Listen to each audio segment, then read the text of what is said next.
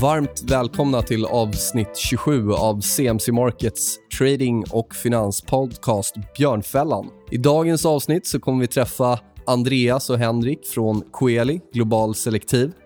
Eh, de var här tidigare och pratade bland annat Indien och idag har de varit i Brasilien och kikat närmare på några spännande bolag där. Vi kommer även följa upp lite kring bolag vi pratade om sist och även titta på hur fonden har presterat sedan dess.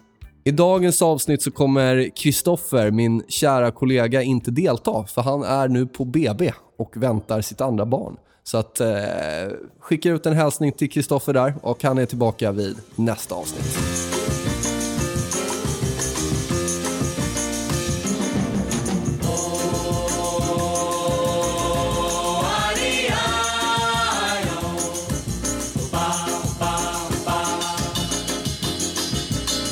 Sådär, då välkomnar jag Henrik och Andreas från Coeli Global Selektiv. Hejsan. Välkommen tillbaka. Tack så mycket. Tack, jätteskoj att vara här igen. Eh, ni var ju här i avsnitt eh, 23. Då pratade vi bland annat lite om er förvaltningsstrategi, men eh, pratade även lite mer om Indien.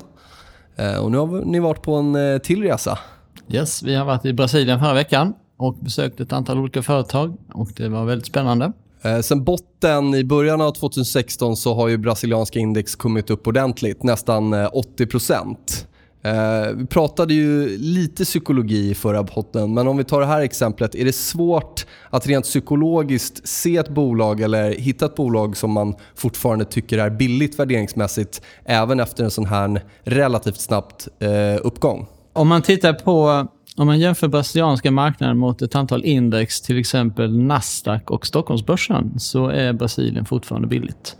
Nästa års P-tal för Nasdaq är 21, Brasilien eller 12 och OMX är 16. Så att värderingsmässigt så sticker Brasilien ut positivt. Sedan då så är det så att eh, man har haft två negativa år med BNP-tillväxt. I år så ser det ut som det vänder för en gångs skull. Inflationen faller väldigt kraftigt. Ehm, däremot så har man en hög arbetslöshet. Man kommer behöva stimulera med en lägre ränta. Så att vi tror att räntan kommer ner. Sedan då så, eh, i och med att räntan kommer ner så kommer vi kunna se en, en positiv tillväxt på bottom line, det vill säga att vinsterna ökar i form av lägre räntekostnader helt enkelt. Så att, eh, vi har träffat ett antal företag och eh, det ser väldigt spännande ut. Vi har hittat två nya bolag som vi ska berätta mer om idag. Precis, så tittar man också på, på Brasilien för 2016 så var ju börsen upp, upp 60% 58 procent. Uh, men vet du, mycket av det var ju också förstärkning av valutan. Uh, så tar du bort det uh, så var ju, ja, du kan säga nästan halva uppgången uh, bara valuta. Så man... ja, det, det, har gått upp mycket, men mycket var ju också att vi gick från att vi trodde att Brasilien skulle gå konkurs, hela landet, till så att oj, nu, nu vänder det. Eh, så vissa aktier har gått väldigt starkt, eh, men det finns rätt mycket kvar att hämta i en del andra. När ni letar bolag så vill ni att ekonomin i landet där bolaget verkar visar på tillväxt. Det pratade vi om sist. Eh, varför är det viktigt? Om man, om man tittar på ett, ett företag, en aktie, så kan vi dela in det i tre variabler. Vi kan dela in makromiljön, som det är aktivt i, industrin som det är aktivt i och sen är det bolaget självt. Vad du vill hitta är ju en situation där du har växande BNP, så du har en, en medvind i landet, industrin går bra och företaget går bra. Men det allra viktigaste är ju företaget. Eh, jag kan ta ett exempel. Förra året så tjänade vi mycket pengar i Italien på en aktie som heter Brembo. Medan Italien som land och, och börs gick ju fruktansvärt dåligt. Men vår aktie gick väldigt starkt. Applicera det på Brasilien. Ja, det är jätteviktigt att landet nu har medvind och att valutan är med oss och det, det går bra. Och, men framförallt så är det viktigaste de enskilda aktierna och företagen. Så även att börsen gick starkt förra året i Brasilien så gick ju vissa aktier ner. Så det handlar ju i slut mycket om stockpicking. Hela vår fond är bara 30 aktier. Så att vi köper tre i Brasilien, det är ju beroende av de tre aktierna och inte den brasilianska marknaden per se. Så med det sagt, så att köpa ett eh, brett brasilianskt index, eh, hur ser ni på det? Är det viktigt även i den här marknaden att stockpicka och hitta rätt bolag? Alltså I det här fallet så tror jag faktiskt att den där strategin skulle fungera. För att vi har en ekonomi som vänder runt positivt eh, med stigande BNP-tillväxt och fallande räntor. Och det kommer göra susningen för de företag som verkar där. Eh, och eh, dessutom så har vi värderingen också. Det är ganska billigt. Så att jag tycker att den strategin funkar här. med en passiv strategi. Alltså. Sen handlar det också om, om vad har du själv som investerar för etiska uh, anspelningar. Köper du eh, ett helt index så köper du alla bolagen. Vi träffade, pratade med ett av bolagen och det visade sig att de har slavarbetare. Uh, och de är det kanske du inte vill äga då, om du om kanske du inte känner dig bekväm med. Vissa av de här företagen har, som är börsnoterade i Brasilien har haft stora problem med korruption. Mm. Uh, enorma mutor som har betalats. Och det är det vi försöker göra också, är att undvika de här bolagen som, ja kanske aktien kanske går uppåt, men det känns ju väldigt fel att tjäna pengar på det viset. Ja, det finns ju absolut en etisk aspekt där. Och sen kan man se det också som att det bör ändå innebära en, en risk också för bolagen. Absolut, visst gör det det. Mm. Så vi tror att våra, de aktier vi har valt kommer gå betydligt mycket bättre än börsen i allmänhet. Vilka skulle ni, det här är en bred fråga, men vad skulle ni säga är Brasiliens största utmaningar om vi tar dels ekonomiskt men även politiskt då, framgent? Det, delvis är det politiska utmaningar, men sen är det också ekonomiska utmaningar. På den politiska sidan så är det det att den före detta presidenten Lula da Silvia, han kommer förmodligen att kandidera till att bli president igen. Hinder på vägen är att han eh, kommer vara åtalad för korruption. Och eh, när vi var där förra veckan så var han inför domstol. Sedan då ett annat problem som, eh, som rör Brasilien det är att det är en råvaruekonomi. Så mycket av ekonomin kommer från eh, naturtillgångar. Det kan vara olja eller metaller och så vidare. Gör det att man under de här åren som man tjänat väldigt mycket pengar på detta, att man inte satsat tillräckligt mycket på de andra sektorerna. Det tyckte vi att vi hittade tecken på nu, det vill säga inom hälsovård, inom konsumtion, inom matindustri och så vidare. Att man faktiskt är väldigt duktiga på andra saker också. Men eh, framförallt skulle jag säga att det är korruptionen som kan vara det största hindret och den är framförallt knuten kring politikerna. Intressant att du nämner det här kring eh, råvaruberoendet. Då. Brasilien har historiskt sett varit, eh, eller brasilianska börsen väldigt korrelerat med, med råvaror.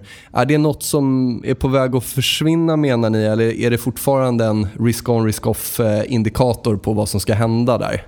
Tyvärr så är det fortfarande väldigt mycket så för Brasiliens del. Eh, men som jag sa, att vi hittade ett antal företag som, som växer. Vi hittade ett som heter Magazine de Lucia som eh, en blandning mellan Mio Möbler och Elgiganten. Eh, de säljer inte bara tv-bänkar utan de säljer då elektronik och de säljer möbler. Och eh, till och med så kunde man gå in i den här affären och utrusta sin egen frisersalong va? om man är då entreprenör. Så att, eh, ja, så ser det ut. Mm. Är det någon specifik, nu har vi varit inne lite på sektorer, men är det någon specifik sektor som ni tycker är eh, extra intressant i Brasilien? Ja, det är en jättebra fråga. Vi, vi gillar konsument, de konsumentföretag vi träffade kändes väldigt rätt. Allt från eh, då, vanliga butikskedjor till um, läkemedelsrelaterade kedjor. Det känns jättespännande som en mer långsiktig investering. Uh, tre, fyra, fem, sex år. Um, sen fanns det ju då sektorer som vi inte tyckte om och det är ju verkar for, fortfarande stora problem inom infrastruktur. Och eh, företagen hintade ju, folk, vi, folk andra investerare som vi hint, äh, eh, berättade hintade ju om att det är väldigt mycket korruption i den sektorn. Så det är ju bara, det är no-go. Vi kan ju inte bara investera i sånt. Det gör vi inte. Är det några specifika bolag där som ni vill lämna? Du var inne på ett där, något annat? Ja, eh, det ska jag gärna göra. Vi har, eh, nämnde det här magasinet Delucia som har vuxit väldigt, väldigt starkt de senaste åren. Och eh, de kommer växa då i topline, det vill säga att Brasilien blir bättre, man kommer sälja mer. Man kommer också få lägre kostnader för att finansiera skulden, så man kommer också växla på bottom line. Så att det, är en, ja, det händer saker på två fronter där. Ett annat bolag som jag gillar är ett företag som heter Movida som eh, hyr ut bilar, eh, hyrbilsföretag. De köper in dem till en väldigt låg kostnad, säljer dem dyrare än vad de har köpt in dem för efter 15 månader. Och under tiden så får de hyrbilsintäkter, vilket är väldigt trevligt. Ett annat bolag är Group The Flory som till exempel eh, säljer eh, laboratorietester, eh, till exempel blodprov, röntgenundersökningar och eh, ultraljudsundersökningar som växer väldigt mycket. Har ni klivit in i bolagen ännu? Ja, det har mm. vi. Eh, från och med igår kväll så har vi handlat klart i vår första position och eh, vi har gått in i två positioner. Och, eh, läser man våra nyhetsbrev om, om ett par veckor så kommer ni att se namnen där. När man tar position i ett bolag i en marknad som till exempel Brasilien, om man då jämför med Tyskland. Hur tänker man kring positionsstorleken? Har ni någon metodik där? eller? Jättebra fråga, Nils. Eh, för det första, om vi börjar med inte bara positionsstorleken, men positionstidshorisonten. Uh, vi, vi delar, upp alla, delar upp alla våra innehav i två delar. Antingen så vill vi, är det våra champions, vi vill äga under de tre, fyra, fem års, kanske tio års eh, perspektiv. Vi är väldigt, ganska unika som fond. De flesta fondförvaltare äger ju bara ett bolag under, en, under mindre än ett år. Men våra champions, vilket är absoluta majoriteten av våra investeringar, vill väga under väldigt lång tid. Och där eh, är ju normal positionsstorleken 3-4% av fonden ungefär. Sen har vi då eh, vad vi kallar special situations, vilket är korta investeringar, 1-2 år. Och det är där de brasilianska investeringarna hamnar. Vi kommer inte att vara kvar i de här i 3, 4, 10 år. Utan vi går in, vi kör våra 50-100%. Det är den procentsatsen vi, vi siktar på. Och sen så, sen så sticker vi. Uh, vi ser oss mer som turister i Brasilien än, en, en, en långsiktiga investerare. Uh, men även med den tidshorisonten på 1-2 år så är vi ju längre än vad de flesta fondförvaltare är. Um, sen när det då gäller positionsstorleken i våra special situations så är de ofta lite mindre, 2-3% av fonden. De är ofta betydligt mer volatila och därför tycker vi att som andelsägare i vår fond så, så ska det vara lite krydda. Men det ska vara krydda och det ska inte vara hela huvudrätten. Liksom. Och sen blir det väl per definition blir ni väl lite insnittade i de positionerna eftersom att ni Absolut. får inflöden hela tiden och sådär. Så. Absolut, ja. så fungerar det. Helt rätt. För några år sedan så var Brasilien ankaret i många eh, Latinamerikafonder och eh, även i, i BRIC-fonder en stor del. Är det något som har ändrats där och i så fall, vad är det som har ändrats? Man kan väl säga så här att eftersom jag är gammal bricka-förvaltare och har förvaltat de här uh, länderna tidigare så från början så var jag väldigt förtjust i det här för att man, man växte väldigt kraftigt. Men nu när BNP-tillväxten har kommit ner, då, ska ju den här, eh, då är det mikroekonomin som ska komma fram. Det vill säga att man ska finnas bra företag som ska eh, ja, föra det här vidare. Och det har inte riktigt skett, ska vi säga. Men när man går igenom eh, förkortningen här då, land för land, så är det så att B gillar vi. Vi tycker det är helt okej. Okay. Vi kan tänka oss att investera i Brasilien och det har vi gjort. Eh, när det gäller R1 så är det fortfarande ett stort nej på det. Vi gillar inte Ryssland eh, av olika skäl. I1 som är Indien gillar vi väldigt mycket för att där finns väldigt många spännande företag. Dessutom har en väldigt stor börs. Det vet alla som lyssnade på förra avsnittet. Precis. Ja. Eh, och Kina då är vi inte så förtjusta i för att det är väldigt stor politisk inblandning i det där. Så att B är okej okay och I1 är helt okej. Okay. Om vi tar Latinamerikafonder. Är det någonting... Eh... Ja, det, det blir ju Brasilien helt enkelt. Ju. Brasilien är ju så pass dominerande där. Sen, sen ja. det verkar ju, om man, man måste säga, ge Argentina någon eh, credit, det verkar, det verkar ha vänt där. Mm. De företagen vi träffade, vissa av dem hade ju verksamheter i Argentina och de var ju positiva. Men det är ju, nu är vi väldigt långt ut på den politiska riskskalan. Där ökar ju politiska risken då, antar jag, ännu mer. Ja. Vi, vi frågar oss alltid varför, vi börjar med den grundläggande frågan, varför överhuvudtaget ska vi vara i det här landet? BRI, CA, var vi ska börja. Och, och för vi kan, vi kan stanna hemma i Sverige. Vi är en global fond. Vi kan lika bra köpa i Sverige, vi kan köpa i Tyskland, och USA. Utan anledningen till att man går så långt ut på riskskalan, om vi säger det, eh, är ju tillväxten. Så när vi åkte ner till Brasilien, så eh, innan vi åkte dit så sa vi att vi köper ingenting av de här företagen om vi inte, kan göra, om vi inte tror att vi kommer att göra 50% de närmaste 1-2 åren på den här aktien.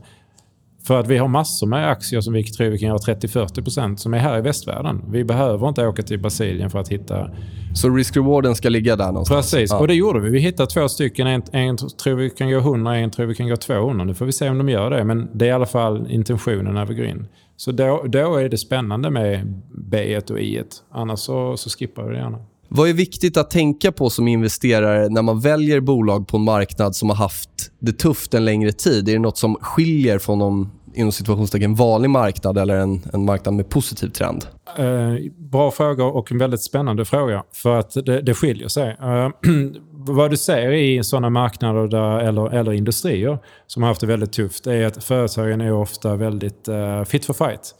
Tänk dig att du, eh, eh, du ska banta inför sommaren och du är beachfit 2018 kanske då, i mitt fall. Men, men eh, du är superfit och det är vad de här företagen är. När de har haft det väldigt jobbigt så att ofta vad som händer, och det här är viktigt, det är att när vändningen kommer så är ofta analytikernas estimat alldeles för låga. Så vi pratade, Henrik pratade tidigare om att, att Brasilien är på P12. Vi får se kanske det egentligen är på P10 eh, när vi väl är eh, igenom 2017. För att ofta är estimaten alldeles för fel. För att man förstår inte den operationella hävstången. När väl omsättningen kommer så kommer vinsterna öka väldigt, väldigt kraftigt. Mm. Det är den första drivaren.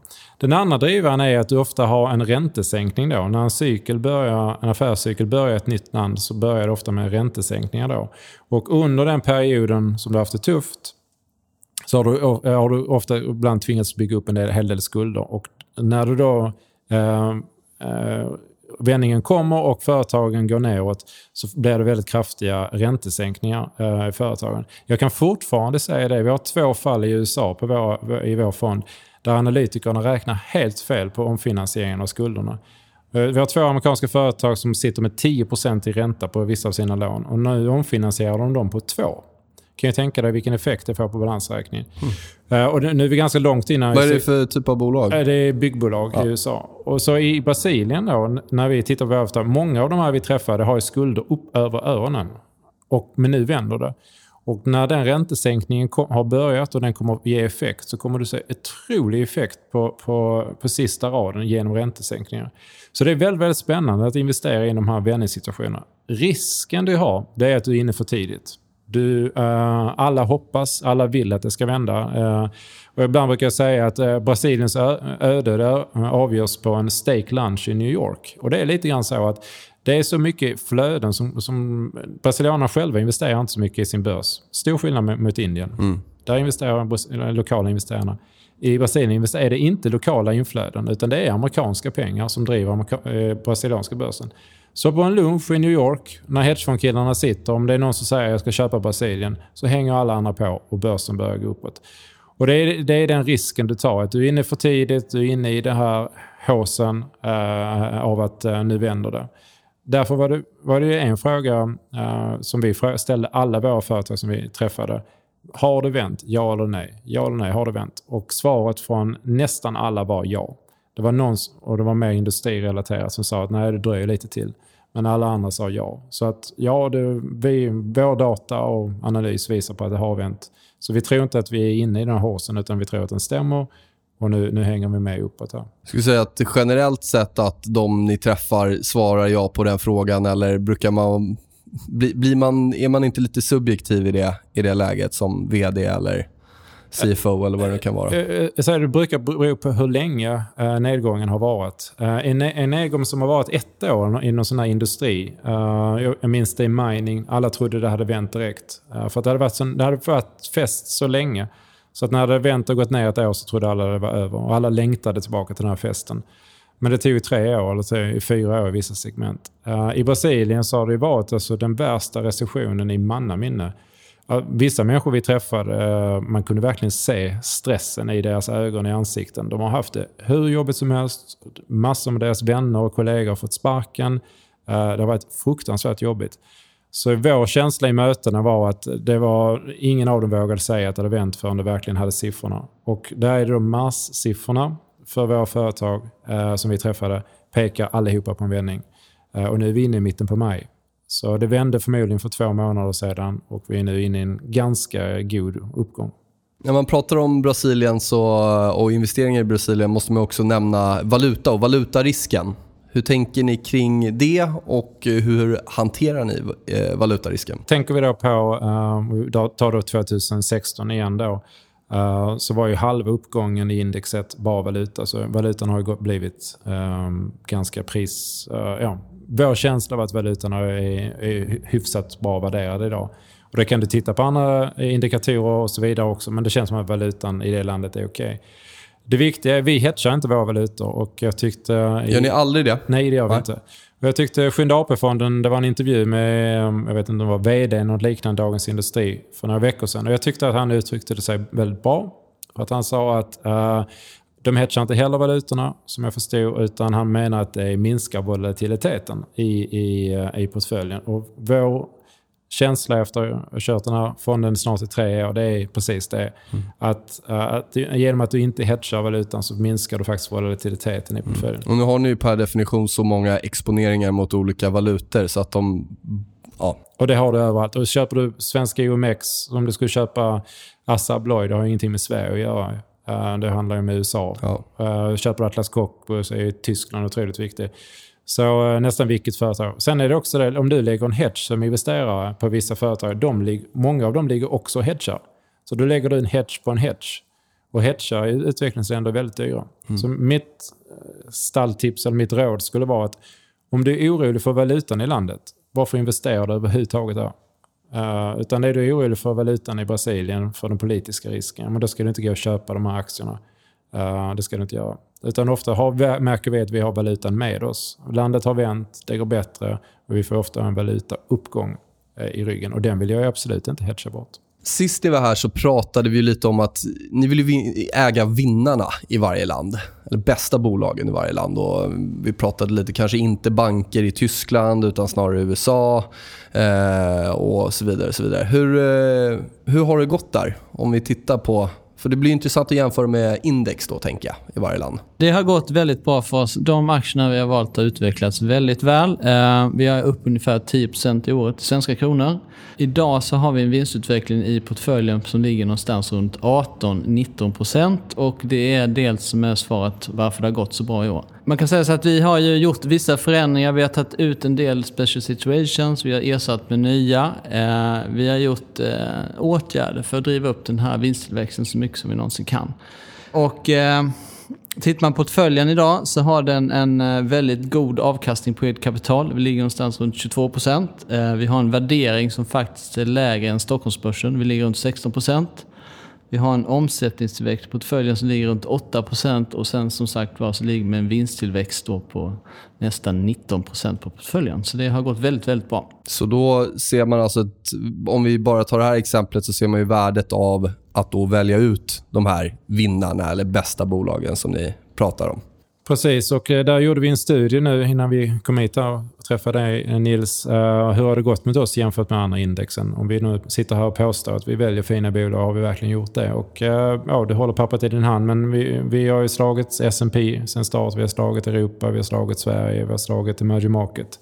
Så ja, vi försöker välja det bästa. Och det handlar inte bara om uppsida, utan det handlar också om nedsida. Vi väljer ju väldigt fina bolag som har bevisat sig själva. De ska vara hela och rena. Uh, ingen korruption, inga eh, mutor och anklagelser till höger och till vänster. Utan väldigt fina bolag som man är stolt över att själv äga.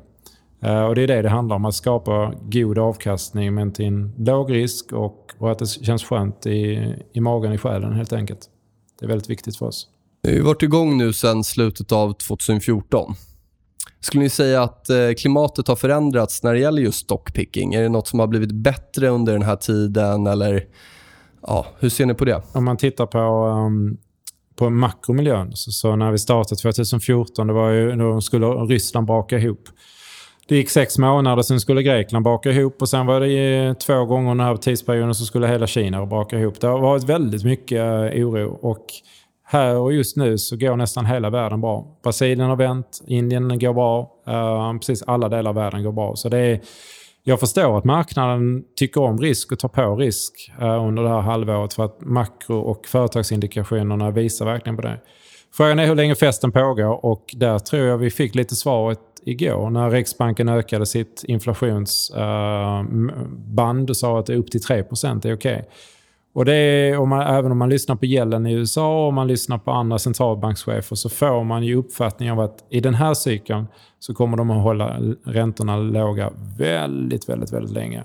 Och ehm, eh, Janet i USA menar, ju, eh, Janet menar ju att vi kanske är halvvägs redan i den ränteuppgången. Så räntan kanske pikar på 1,5-2% i USA i den här cykeln. Och det tror jag också både begränsar nedsidan i aktien och tror att det kommer fortsätta att ge inflöden till marknaden. Tittar du på pensionsskulderna, allt från England till USA, så är pensionsskulderna i de olika länderna enorma och de växer enormt mycket. Och vi börjar ju se nu att de stora pensionsfonderna börjar skifta över sin allokering till, till aktier. Det är inte bara Norges Bank som gör det, utan det är andra som gör det också. Så jag tror aktier är den rätta miljön att, att vara i under de närmsta 3-5 åren. Så, så Ja, jag skulle säga att det är mindre politiska risker nu. Det är mer, makro, eh, mer eh, positiv makromiljö.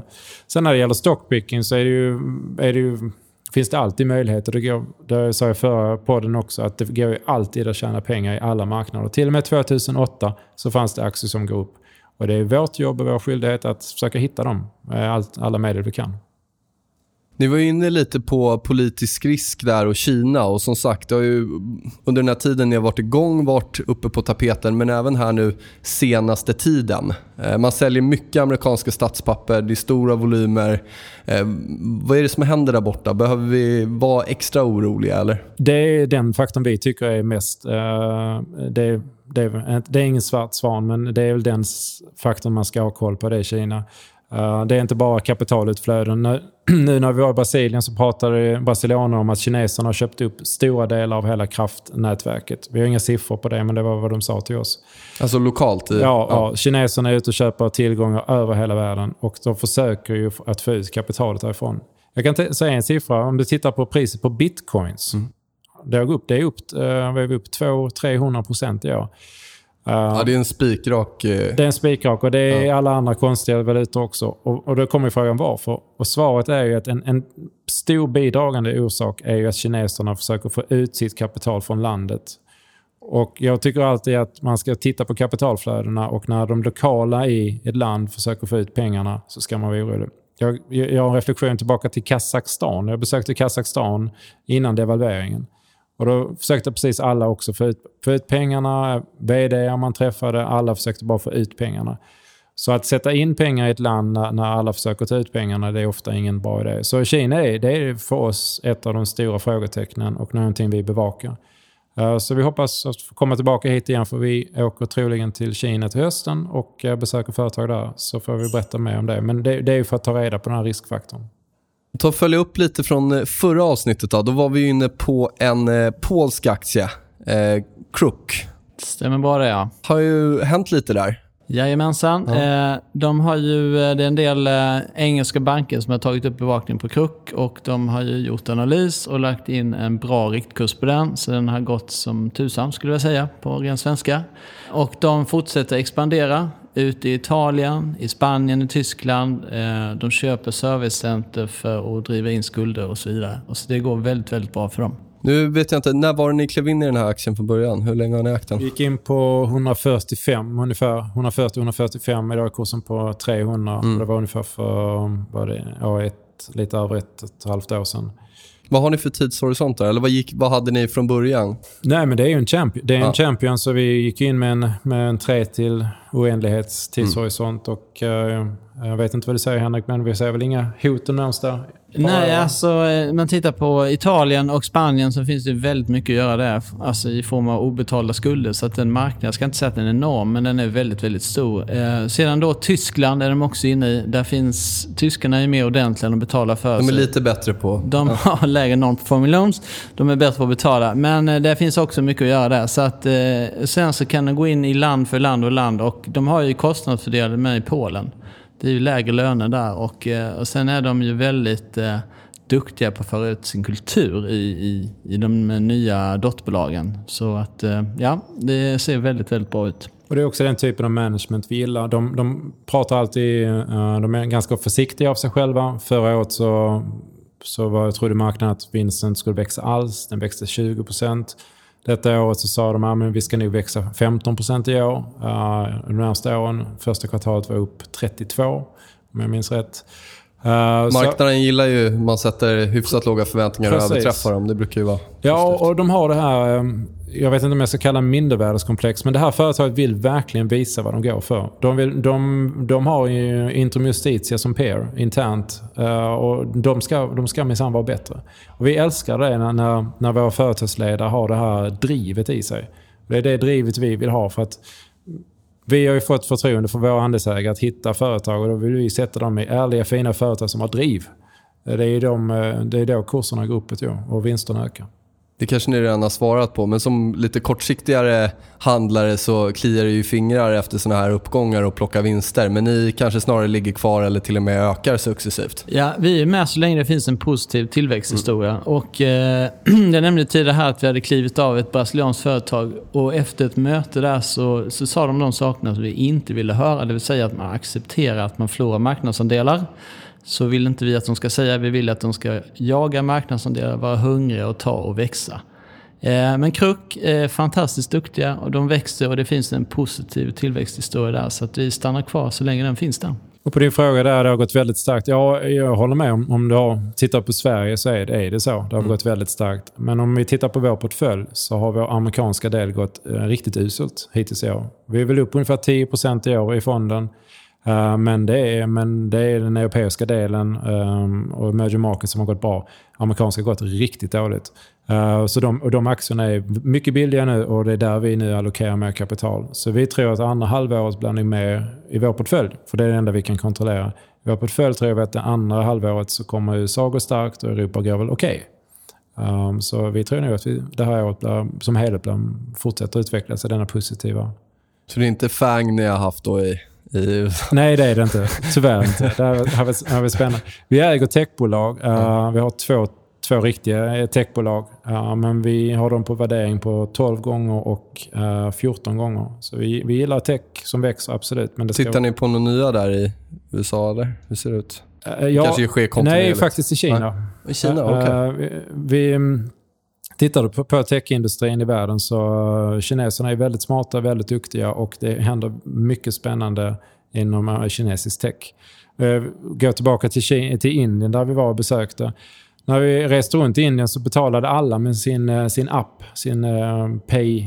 Vad heter den Henrik? PayTM-appen. PayTM heter den ja. Ja, PayTM-appen. Och uh, vi frågade indierna vad är det för app? Ja, men det är ett indiskt bolag. Så fick de visa appen och så sa jag nej, så den ser precis ut som uh, de kinesiska apparna. Så vi, vi kollade runt och när vi träffade bankerna så visade det sig att det är ju Alibaba. Mm. Alibaba verkar idag vara en av de ledande betalningssätten i Indien. Och kineserna kommer att sprida sig över hela världen. De är väldigt tech, eh, smarta och har väldigt fina produkter. Så vi känner att det är där vi ska lägga vårt krut eh, under hösten, att undersöka de bolagen eh, ännu mer i detalj. Ni äger ju ett bolag i USA, Home Depot, som kom in med rapport igår var va? Stämmer bra. Och eh, väldigt eh, bolag som vi eh, har ägt sedan fonden startades för två och ett halvt år sedan och vi äger nu i många år till. Eh, vi jobbar med vikten. Eh, Den här aktien var väldigt billig för tre, fyra månader sedan och då köpte vi en hel del. Eh, men det är ett spännande bolag. Det är alltså ett företag som eh, har ett börsvärde på över 1000 miljarder. Eh, och där kommer vi då med vår lilla investering. Eh, men vi fick ett jättebra samtal med dem under påsken. Eh, så under påsken satt vi och pratade med dem och gick igenom siffrorna och vi tror att aktien kommer fortsätta utvecklas väldigt positivt. Och det är ju, dels har de ju sina antalet affärer, de har över 2000 affärer i USA. Men antalet affärer har inte vuxit någonting de senaste fem åren. Utan det är, dels så jobbar de väldigt mycket med att få in mer kunder i existerande affärer, bygga ut affärerna, eh, men väldigt mycket med, med e-handel då. Och det handlar inte om e inte bara liksom att e-handel att du sitter hemma och beställer, utan det här är för professionella då. Att du kan vara på bygget, beställa saker från Home Depot och eh, x antal timmar eller en dag senare så kommer det en lastbil med allting vad du behöver. Du behöver alltså inte ens åka till affären. Och Home Depot koordinerar internt eh, genom att de är då Eh, så stora som de är, så var, nästan vad du än vill ha i ditt bygge kan de fixa det. Och har inte den lokala affären det så löser de det under natten då och från någon annan affär i eh, någon annan del av USA. Och det här gör ju att de tar marknadsandelar. De små affärerna kan inte, kan inte äh, äh, stå mot dem. Så ända sedan vi ägde aktien så har varenda kvartal Um, jag tror varenda kvartal nu, tio kvartal i rad, så har de slagit förväntningarna. Eh, och eh, de gjorde det igår och de kommer fortsätta att göra det. De guidar konservativt eh, men levererar ännu mer. Vilka är konkurrenterna? Lowe's är den stora konkurrenten. Sen har de också en konkurrent som heter Ferguson som jag har besökt i USA. Och så har de en, en annan som heter Home Depot Supply som vi också kan. Men det hela den branschen går väldigt bra. Eh, och eh, amerikansk byggindustri är en väldigt spännande sektor att vara i. Därför har vi väldigt mycket av vår fond i den sektorn. Eh, det är intressant med Home Depot det är att de gjorde ett förvärv av ett litet startupbolag. De köpte deras tjänster för att förbättra teknologin i bolaget. Och det är sånt som driver bottom line-vinst, så att säga. Och istället för att det här företaget sa nej till ordrar från Home Depot sa de, nej men vi måste höja tjänster, vi köper er istället. Och det var 25 gubbar som de plockade in. Samma sak sa såg vi nu i Brasilien, ett företag som vi besökte, samma trend där, det vill säga att man köper startupsföretag för att få in teknologi i bolaget. Vi pratade här med teknologibolag tidigare och det är en trend att eh, alltså IT nu blir mer och mer integrerat i företagen och det är ett sätt att göra affärerna smartare och det är en av förklaringarna till att Home Depot kan växa i vinst för att de är mer begåvade när de gör affärer.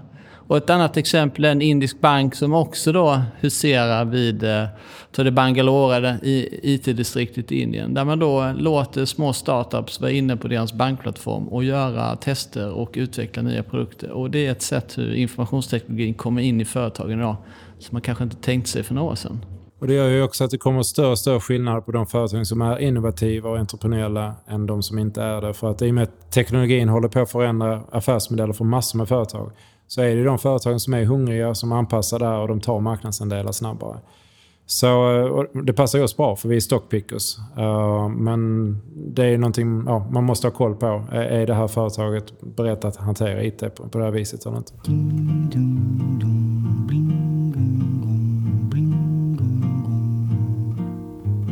Då säger jag tack för idag. Kul med ytterligare en uppdatering från eh, världen. Får vi se om det blir lite Kina-uppdatering här i höst också kanske. Tack för att vi fick komma. Ja, ja, tack, tack så mycket. Tack, tack.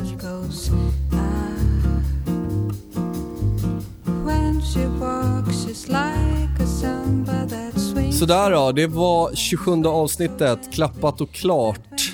Har ni frågor, funderingar, tveka inte att höra av er till oss. Förslag på ämnen, feedback, vad det nu kan vara. kan ni göra på vår kundservice-mail alternativt Twitter. Podden finns som vanligt på Soundcloud, iTunes och diverse podcastspelare. Och idag är det onsdag och den här släpps nu på fredag. Då.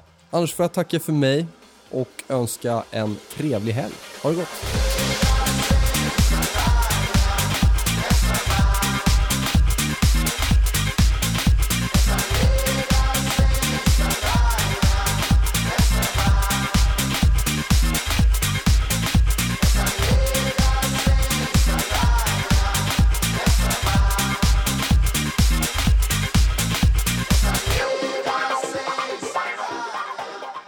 CMC Markets har marknadens nöjdaste kunder. Vi fick pris för bästa handelsplattform 2016 av Shares Awards och vi blev även framröstade till bästa CFD-aktören 2016 av Financial Times läsare.